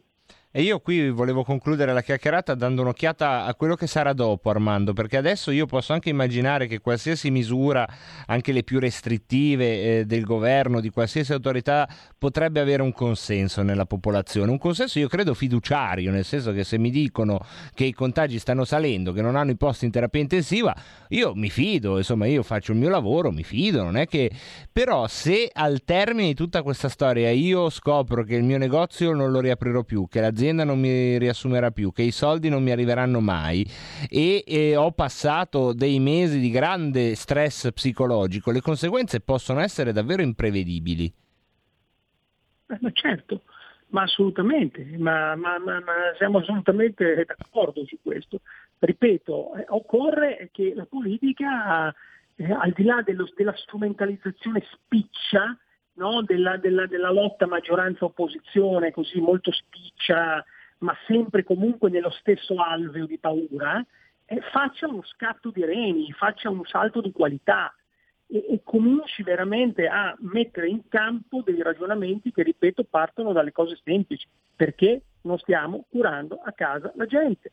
E perché stiamo consentendo che a casa le persone prendano solo la tachipirina per poi, quando gli manca il respiro, doverle comportare di corso in ospedale? Mi, ma- mi sembra una scemenza.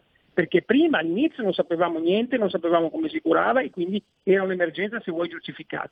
Adesso stiamo esagerando. Armando, grazie per questa chiacchierata. Speriamo insomma di aver Grazie suscitato qualche, così, qualche riflessione. Noi, come sapete, verità assolute non ve ne diamo, eh.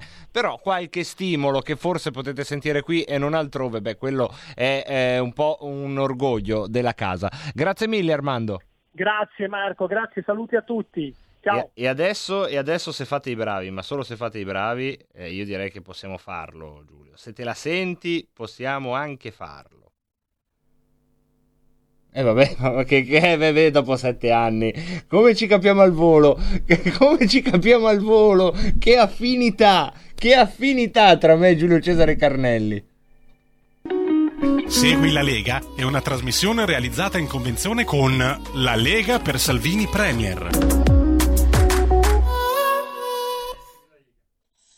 La Lega prima che la Lega segua te. E allora segui la Lega prima che la Lega segua te, lo spazio dedicato, convenzionato con la Lega Salvini Premier, che ogni sera vi propone a nome e per conto in convenzione con la Lega Salvini Premier di fare una cosa, cosa? Di tesserarvi alla Lega Salvini Premier. Mi viene da ridere per la liturgia quotidiana che eh, fa di me, farebbe di me un cattivo prete, perché insomma alla terza domenica mi scoppierebbe un po' da ridere a dire le stesse cose, ma così è, perché anche la liturgia ha il suo senso e anche farsi strumento di una uh, nobile causa per chi la ritiene tale, ossia tesserarsi alla Lega Salvini Premier. Per farlo potete andare a, sul sito tesseramento legaonline legaonline.it dentro questo sito voi trovate un modulo da compilare e vi basta avere una connessione dall'Italia, uno strumento di pagamento elettronico e il tempo di eh, compilare il modulo, 10 euro per pagare la tessera che arriva direttamente a casa vostra nell'indirizzo che ci eh, comunicherete. Vi ricordo anche che potete, ehm, se qualcuno, l'importante è che i dati siano esatti, che ci sia insomma una identità tra chi compie il gesto eh, di tesserarsi, cioè tra la volontà di chi compie il gesto di, di tesserarsi e chi eh, di fatto poi eh, utilizza lo smartphone potete anche in qualche modo riuscire a fare la tessera a qualcun altro. L'importante ovviamente è che ci sia la uh, totale eh, volontà di chi, di chi sta accanto a voi. Lo dico soprattutto per chi ha qualche capello bianco anche più di me e eh, magari non ha dimestichezza con l'internet potete dargli una mano voi. Se invece la dimestichezza con l'internet l'avete vi ricordo anche che il sito legaonline.it conosce tra le varie iniziative anche l'iniziativa digitale Processate anche me. Trattasi sulla eh, pagina principale del sito legaonline.it di un pulsantone che potete schiacciare e dire anche voi che state dalla parte di Matteo Salvini. Più, più, più, più di 30.600 persone lo hanno già fatto. Voi potete tranquillamente essere della partita come ha fatto ieri Luisa Z di Vailate o come ha fatto poche ore fa Federico S di Celleno in provincia di eh, Viterbo, forse Celleno, questo lo lasceremo ai posteri come eh, diciamo così giudizio, noi invece vi raccontiamo che sul sito legaonline.it ci sono tante iniziative, tra cui la più goliardica vince una telefonata con Matteo Salvini, anche qui un modulo da compilare, potreste essere voi fortunati che riceveranno la telefonata del leader della Lega, vi ricordo sono purtroppo ancora esclusi i robot da questa iniziativa che è una iniziativa a questo punto io mi sento anche di, eh, così, di stigmatizzare come robofobica o quantomeno discriminatoria io spero faccio un appello perché la Lega Salvini Premier metta uh, emendi ecco questa che è un'evidente ingiustizia nei confronti degli amici fatti di silicio e in questo caso ovviamente non stiamo parlando di una nuova tendenza nella tossicodipendenza, ma dei eh, robot che a loro volta ci ascoltano. Andiamo anche a vedere altri elettrodomestici, la televisione, una su tutte, la nostra cugina e zia della eh, radio che vi sta parlando, questa sera sarà ospite di del TG4 Gianmarco Centinaio e poi Luca Zai al TG2 Post su Rai 2 alle ore 21.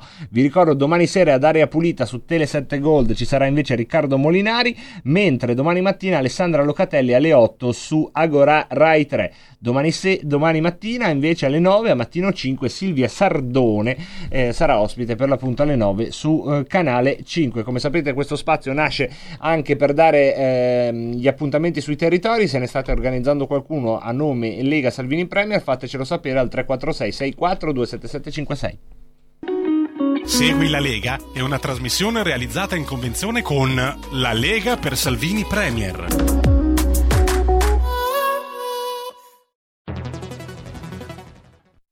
Il futuro appartiene a chi fa squadra. Le radio italiane si uniscono per giocare la partita da protagoniste. Nasce l'app Radio Player Italia. 140 stazioni in una sola rete. Scegli la tua preferita e ascolta il suono perfetto del digitale. Gratis, senza registrazione. Senza interruzioni. Compatibile con tutti i device. Le notizie, la compagnia. La musica scelta da chi la ama, la conosce e la vive. Scarica Radio Player Italia. Il futuro batte con la radio nel cuore. Anche RPL è disponibile su Radio Player Italia.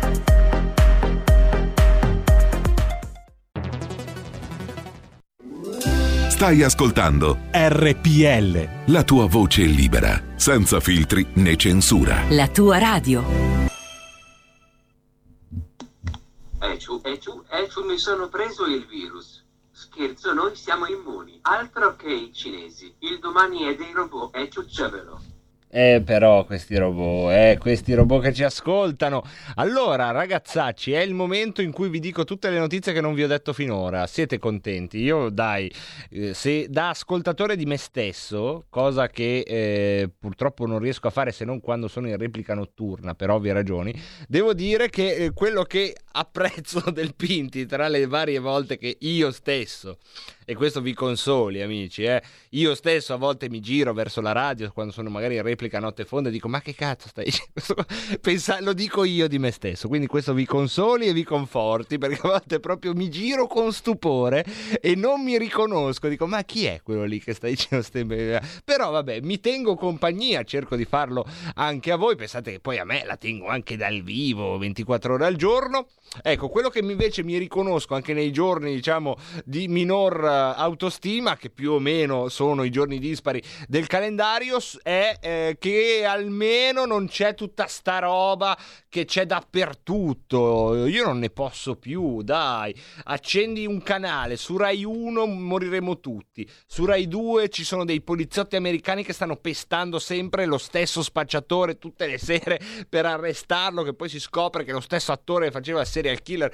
E su Rai 3 c'è eh, il TG3 che dice moriremo tutti, su Rete 4 moriremo tutti, Canale 5 moriremo tutti, Italia 1 le iene, ah lì si respira un po'. La 7 si muore, ma quando moriremo, virologo? Ma, ma moriremo proprio tutti entro Natale? Sull'8 ci sono cose carine. Vabbè, vabbè, poi inutile facciamo lo zapping. ma Pinti, che cazzo- questo è uno dei momenti in cui se questa notte sarò in replica e mi ascolterò in replica dirò ma Pinti, ma che cazzo stai dicendo? E non era il momento in cui dicevi delle notizie e arrivano, arrivano le notizie. Mamma mia, guardate che voi potete provare a rompermi le balle. Ogni tanto qualcuno lo fa. Ma state tranquilli, non riuscirete mai a rompermi le balle come io rompo le balle al Pinti. Non, non riuscirete mai, non riuscirete mai. Perché, wow, un attimo, cosa c'hai? Già stasera finiamo prima il Rebelot. Come finiamo prima? Questa è la terza personalità, poi ve la presenterò. E come finiamo prima il Rebelot? Sì, finiamo prima il Rebelot perché c'è lo spazio Parlamento che vi faremo sentire, importante peraltro, di Laura Cavandoli from Parma, che eh, vi parlerà delle misure anti-Covid. E Quindi dopo la sigla Spazio Parlamento, prima della sigla le notizie. Sì, però iniziamo da... La terza personalità eh, stasera vuole, vuole dirla. Vuoi, vuoi farle tu le notizie? No, io sono un po' timida. Ecco, va bene. Allora andiamo a darvele, a darvele con la voce principale qua. Oh, tocca tutto a me fare, eh. Tocca tutto a me. Altro che personalità multipla. Uno dice personalità multipla, almeno le altre facessero qualcosa. Non so, tu cucini, tu pulisci la casa, uno faccia, che so, impari a suonare uno strumento musicale. No, alla fine è tutto io. Loro stanno lì e ogni tanto, "Eh, sei una merda, sei una merda. Eh, ma, ma ti pare? Ti pare? Questo amore è una camera gas, come dico talvolta. Ma entriamo Entriamo nel, nel vivo, salutiamo intanto Rick, eh, fai come io, ascolta, ascolta RPL, ciao eccolo qui un altro pazzo, grazie Rick, è sempre bello non essere da soli. E dicevamo i numeri della giornata, abbiamo imparato a leggerli, abbiamo finalmente il protocollo di salute mentale di Rebelot, vediamo se riusciamo a farlo bene. I contagi Covid, dice l'ANSA, risalgono in 24 ore 10.874 positivi. Ricordiamo che i positivi non equivalgono al numero dei malati. I morti sono 89 in questa valle di lacrime dove eh, prima o poi tocca a tutti. No, io non metterei per tutte le sere questa coda un po' macabra, sa un po' troppo. ecco, forse facciamola un po' più ironica. Cioè, I morti sono 89, ricordatevi. No, ma anche questa no. Bisogna trovare un modo, ragazzi, con i morti, perché i morti comunque bisogna, bisogna riuscire a mantenere non dico la sacralità perché è un attimo scivolare nella retorica, eh, avete presente la retorica, basta, lo sapete com'è fatta, no? Ecco, e se sci- scivoli lì è un peccato, no? Fare la retorica sui morti. Però bisogna riuscire a dare questo dato senza autospaventarmi per primo, peraltro, quindi e poi senza spaventare voi. Forse facendo tutte queste robe barocche intorno un po' riesco a esorcizzarla. Chissà se il barocco, che in effetti è nato nel 1600, barocco, ma tu mi diresti di sì anche se avessi detto che è nato in Messico, probabilmente. Eh? Carnelli? Io farei un paragone, cioè daremmo i dati, io darei i dati e poi direi a Srebrenica, invece che è una, un luogo, una città che evoca un- l'orrore, a Srebrenica invece soltanto un morto. Una cosa del genere. ok, ah, ok, 89. Eh, bisognerebbe ogni sera trovare altre robe. Vabbè. Ehm... Comunque, comunque, comunque, andiamo avanti con Conte che dice misure locali abbiano una regia nazionale. Siamo nelle ore in cui si sta decidendo poi anche sulla Lombardia cosa fare e cosa non fare. E poi controlli dei NAS in, tut- in tutta Italia, palestre e piscine, altra ritualità italiana, messa alla regola, parte la caccia al trasgressore, che è sempre un po' anche qui no? un rituale, tutto, tutto nostro, tutto eh, eh, Italicus. Abbiamo, penso, una telefonata che si infila prima della fine. Pronto? Sì, pronto, ciao. Eccoti Manzoni. Ecco, allora, due cose. Allora, ieri sono morte 7-8 persone sulla Vigevanese e sulla tangenziale. Ho capito. Allora, mi piacerebbe sapere quanti sono i morti per l'incidente stradale in tutta Italia in quel giorno lì, ieri. Punto. Questa è la prima cosa. Seconda cosa, eh, qui in Canarie si è incazzato il presidente delle Canarie perché ha detto testualmente state facendo diventare le Canarie come la Lampedusa di Spagna. E quindi, insomma, Allora, eh, il oggi- tema si pone anche da quelle eh, parti. allora, Manzoni, allora, oggi no, mi arrivi proprio in finire, chiusura. Eh, ma se mi arrivi in chiusura, io devo dare il eh, saluto agli ultimi messaggi vocali. Partiamo da un robot che ci scrive. Dal computer ci scrive. Una storia re- Ma che voce ha questo robot? Io volevo dire che sarebbe bello raccontare con dei disegni ben fatti una storia relativa a un soldato omosessuale israeliano tipo giovane Holden. È una bella idea, vedete? I, i- i robot ci danno belle idee. Il mio informatore dei servizi segreti B12Z8 mi Ragazzi, ha mi sta prendendo la Zaya mano. è un cyborg. Non è un cyborg, Zaya. Guardate cosa devo smentire in chiusura. Ultimo messaggio vocale. Io non si farei come Carnelli, farei un paragone anch'io, Vai. ma di questo tipo. Vai. Userei i dati dello stesso giorno dell'anno scorso e vedere quanti sono, quante persone in Italia sono morte l'anno scorso e quante ne muoiono lo stesso giorno di quest'anno. Vabbè, grazie Così dell'aiuto. almeno abbiamo un dato reale su cui confrontarci. Grazie. Così magari possiamo tirare anche un respiro di sollievo, chissà mai.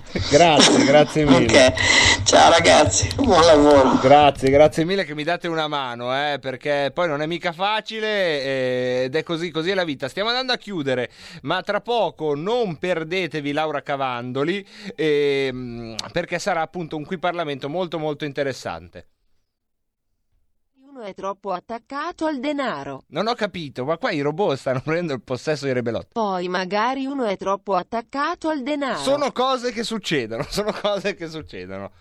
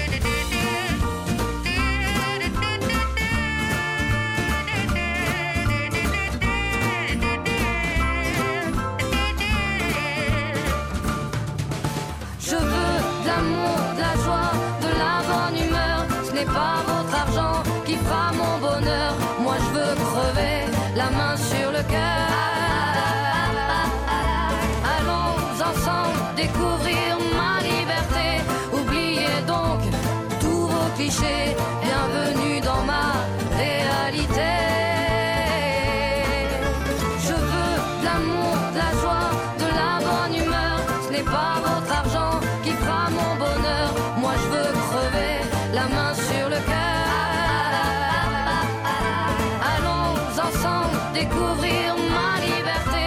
Oubliez donc tous vos clichés. Bienvenue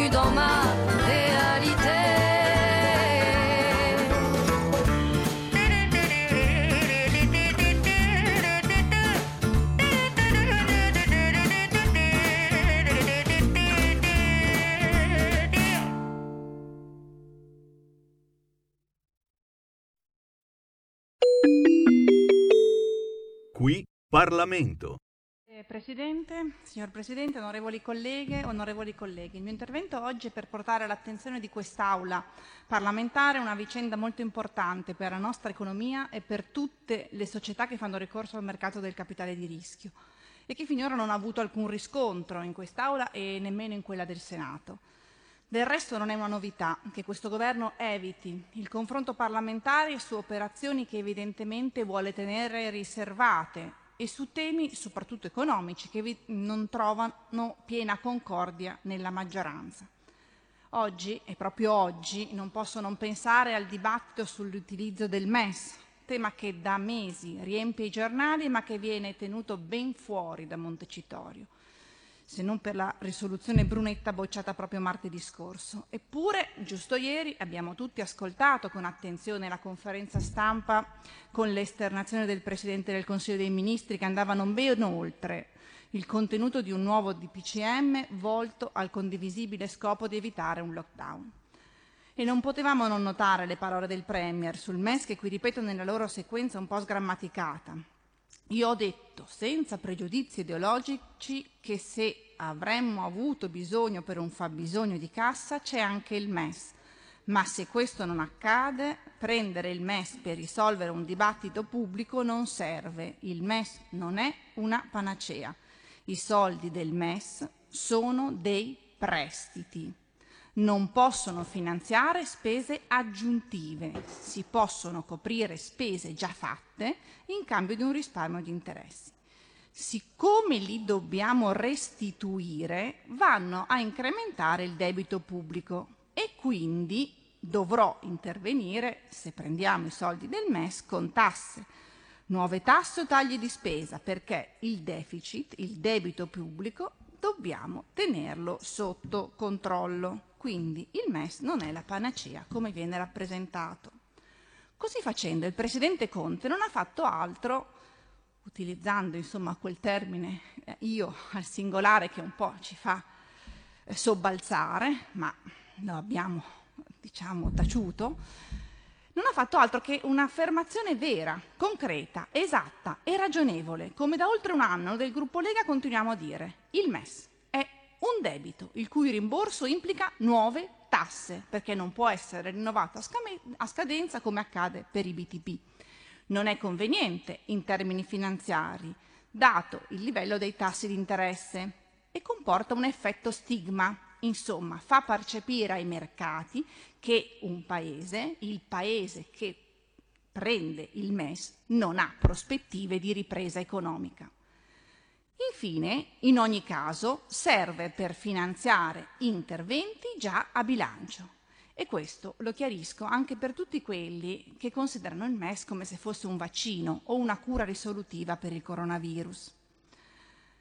Purtroppo su questo dibattito sono stati persi mesi importanti e si è rinunciato ad aiutarci nella copertura degli interventi di sostegno economico non emettendo pesantemente buoni eh, statali in primavera. Poi eh, concludo il mio escurso, torno alla mozione sulla borsa italiana. Ieri il Presidente del Consiglio ha dimenticato di parlare dei porti aperti, ma sappiamo già come la pensa questo governo immigrazionista che chiude in casa gli italiani piuttosto che eh, ovviamente rinunciare ad accogliere tutti gli stranieri che approdano sulle nostre coste. La nostra mozione sul futuro di Borsa Italiana è stata presentata dal gruppo Lega, prima firma del collega Centemero. E parto da quello che è Borsa Italiana, è una società che gestisce il mercato finanziario italiano, mercato che è nato nel 1808 come Borsa di Milano, la nona borsa più antica del mondo ed è la sedicesima al mondo in termini di capitalizzazione.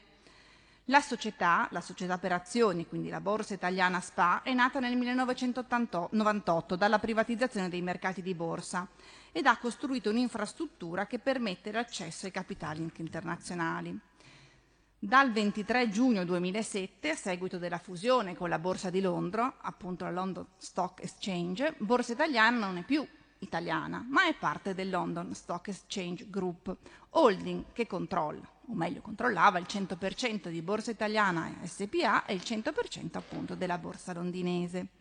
Borsa Italiana gestisce vari mercati azionari, MTA, EM Italia, fra i più noti, obbligazionari, eh, i mercati di ETP e poi i mercati dei derivati.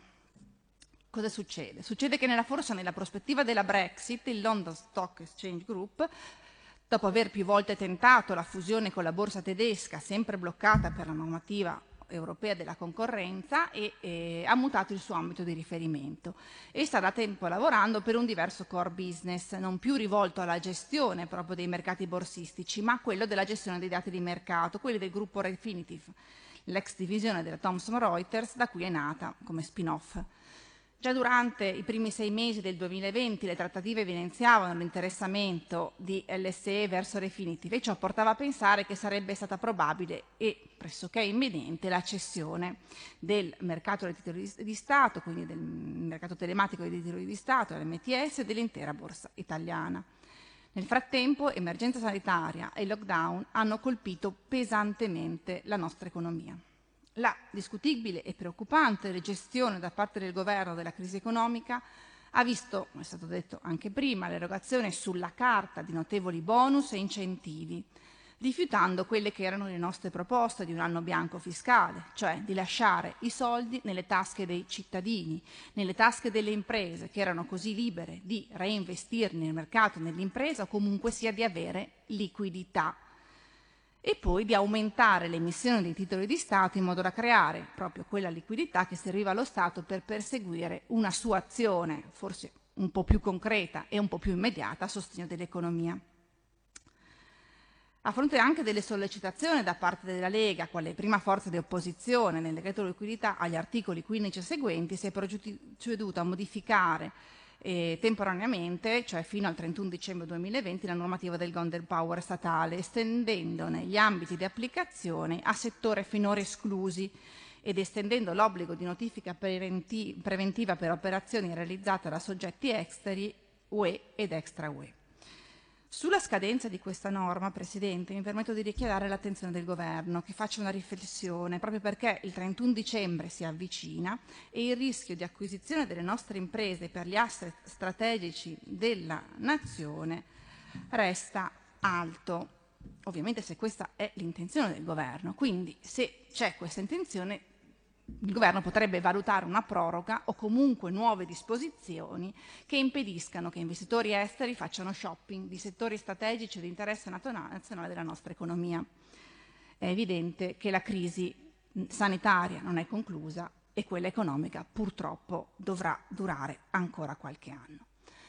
Ma torniamo a Borsa Italiana e al fatto che durante l'audizione alla Camera sul decreto liquidità il presidente di Consob, Paolo Savona, rispondendo a una mia domanda, ha spiegato che se il governo e il Parlamento desiderano invocare il Golden Power su questo tema, possono farlo. Ora, dopo cinque mesi, a operazione avvenuta, possiamo confermare che al Parlamento non fu chiesto nulla. Però Borsa Italiana è risultata molto attrattiva e contesa sul mercato non solo per il valore proprio dell'infrastruttura telematica, l'infrastruttura comunque di scambio delle partecipazioni, ma anche perché è ovviamente depositaria di informazioni su imprese sulle imprese negoziali, di dati sensibili relativi ai titoli di Stato, non solo quelli italiani ma anche di altri paesi, nonché delle imprese quotate, delle migliaia di piccole e medie imprese che hanno seguito i programmi light di Borsa Italiana per un valore complessivo pari a oltre 3 miliardi di euro. Da qui l'auspicato intervento del governo, che era appunto titolare, in base al decreto liquidità, del Golden Power. Anche se eh, l'esecutivo, a quanto pare, ormai qualche mese è passato, non ha mai considerato una minaccia eventuali acquisizioni europee, francesi e tedesche in primis, dal momento che non ha utilizzato lo scudo nei confronti di acquirenti privati europei, ma è rimasto solo valido per i soggetti pubblici. A livello parlamentare, in senso ampio si intende, quindi fuori da questa aula, ma sempre con riferimento all'organo parlamentare, va rilevato che il Copasir, eh, fin dalla primavera scorsa, in pieno lockdown, ha predisposto un ciclo di audizioni di massimo livello, chiamando proprio gli operatori più ampli, Banca d'Italia, Borsa Italiana, amministratori di grandi banche, l'AISE, ramo dei servizi segreti proposto alla sicurezza esterna, proprio per concentrare l'attenzione sui pericoli economici, sulla sicurezza economica e sulla possibile cessione di asset economici essenziali per la nostra economia e sicurezza, senza nascondere il timore di investimenti esteri, soprattutto francesi, anche per l'acquisizione di Borsa Italiana SPA. In merito, il presidente di Copasir, collega Volpi, ha dichiarato di essere, chiaro, essere stato mosso dal chiaro intento di voler accertare se nel breve medio periodo si intravedano azioni internazionali per il controllo proprietario di Borsa Italiana e se vi sia stata qualche complicità di istituti di credito nel sostenere finanziariamente quell'elenco di attori interessati all'aggressione dei nostri asset nazionali. E così nel luglio scorso fu chiaro da parte di LSE, London Stock Exchange Group, l'intento dismissivo, chiamiamolo relativamente all'asset borsa italiana. E il presidente del Copasir non tacque, ma sollecitò reiteratamente l'intervento del governo. Ritengo importante, dichiarò, che sia il nostro Paese a decidere il destino di Borsa Italiana, evitandone smembramenti e riacquisendone il controllo, potendone poi decidere alleanze e posizionamenti. Il governo non consenta ad altri di decidere su piattaforme finanziarie essenziali all'interesse del Paese. Qualsiasi indugio farebbe ricadere sul governo elementi di grave responsabilità, di inerzia rispetto a una necessaria linea di consolidamento del sistema Paese, in un momento in cui vi è la necessità di traguardare il futuro con la solidità di tutta la filiera economico-finanziaria, invitando pertanto il governo a considerare immediate e improrogabili, era il luglio del 2020, le valutazioni sugli strumenti utili da mettere in campo per intervenire in senso proattivo in questa vicenda. Proprio in relazione a quanto stava accadendo, sempre lontano dalle aule parlamentari, ma eh, noi della Commissione Finanze, del gruppo Lega in Commissione Finanze, non siamo stati fermi e abbiamo proposto nei primi giorni di agosto 2020 una, eh, abbiamo depositato una risoluzione che è in sesta commissione proprio sulla messa in vendita di Borsa Italiana SPA, partendo dall'auspicio che bisognerebbe puntare a rendere Milano e dunque l'Italia un robusto hub finanziario per l'Europa e il Mediterraneo, considerata la posizione geopolitica ricoperta e chiarendo che il governo si impegni a tutelare in ogni sede e con ogni strumento di propria competenza l'asset strategico di Borsa Italiana, a porre in atto tutte le iniziative di competenza utili ad evitare decisioni e interferenze altrui nella gestione del mercato finanziario italiano, ad adottare le iniziative di competenza per impedire il rischio di frammentazioni di Borsa Italiana SPA, rafforzando al contempo il controllo di posizione. Anche qui nulla. Lunedì 14 settembre è scaduto il termine per la presentazione delle offerte di acquisto non vincolanti sulla totalità di Borsa Italiana SPA.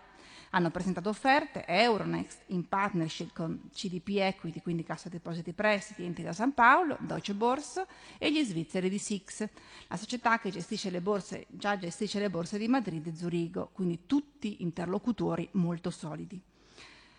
Ma a fronte di queste offerte eh, non vincolanti, il 9 ottobre scorso si sono quindi pa- intrattenute le varie trattative per aprire, per riuscire a chiudere questa operazione, il 9 ottobre scorso eh, è stata data la notizia che la trattativa si è conclusa fra il London Stock Exchange Group, proprietario di Borsa Italiana, e Euronext, che è una società mercato che raggruppa i listini ormai di sette paesi europei, quindi fra cui Parigi, Amsterdam, Bruxelles e adesso anche Milano.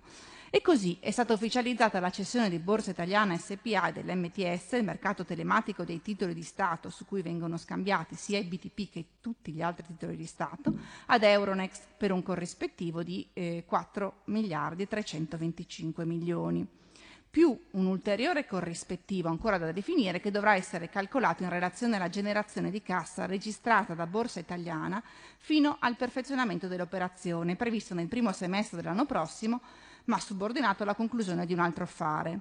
Infatti è stata pattuita la condizione che London Stock Exchange Group perfezioni l'acquisto di Refinitiv dopo aver ottenuto l'autorizzazione della Commissione europea, sempre a scopo ovviamente anticoncentrazione, e quindi ci sarà questa autorizzazione che ovviamente dovrà, eh, se arriverà, ma è probabile che ci sia, proprio perché terrà in considerazione il disinvestimento da parte di LSE verso eh, Borsa Italiana e la sua partecipazione in MTS. Vorrei sottolineare che eh, London Stock Exchange acquistò Borsa Italiana nel lontano 2007 per 1,6 miliardi di euro e fu capace di farla sviluppare implementandola anche con nuovi mercati in un periodo storico non particolarmente economico, eh, non particolarmente eh, positivo, però eh, fu in grado che dopo 12 anni è riuscita a recuperare ben due volte e mezzo l'investimento iniziale. L'affare acquisto di borsa italiana da parte di Euronext ha modificato anche l'assetto societario di Euronext, che vede entrare nella sua compagine societaria per il 7,3% Cassa Depositi CDP Equity, quindi Cassa Depositi e Prestiti, che quindi entra in Euronext nella stessa quota o nella una quota comunque eh, equivalente a quella del suo omologo francese, Casse eh, de et Consignation, e per l'1,3% in Intesa San Paolo. E anche qui più o meno siamo nella stessa quota della banca francese BNP Paribas. In conclusione, a fronte di una partecipazione italiana del 10%, Borsa Italiana SPA passa da mani inglesi a mani francesi.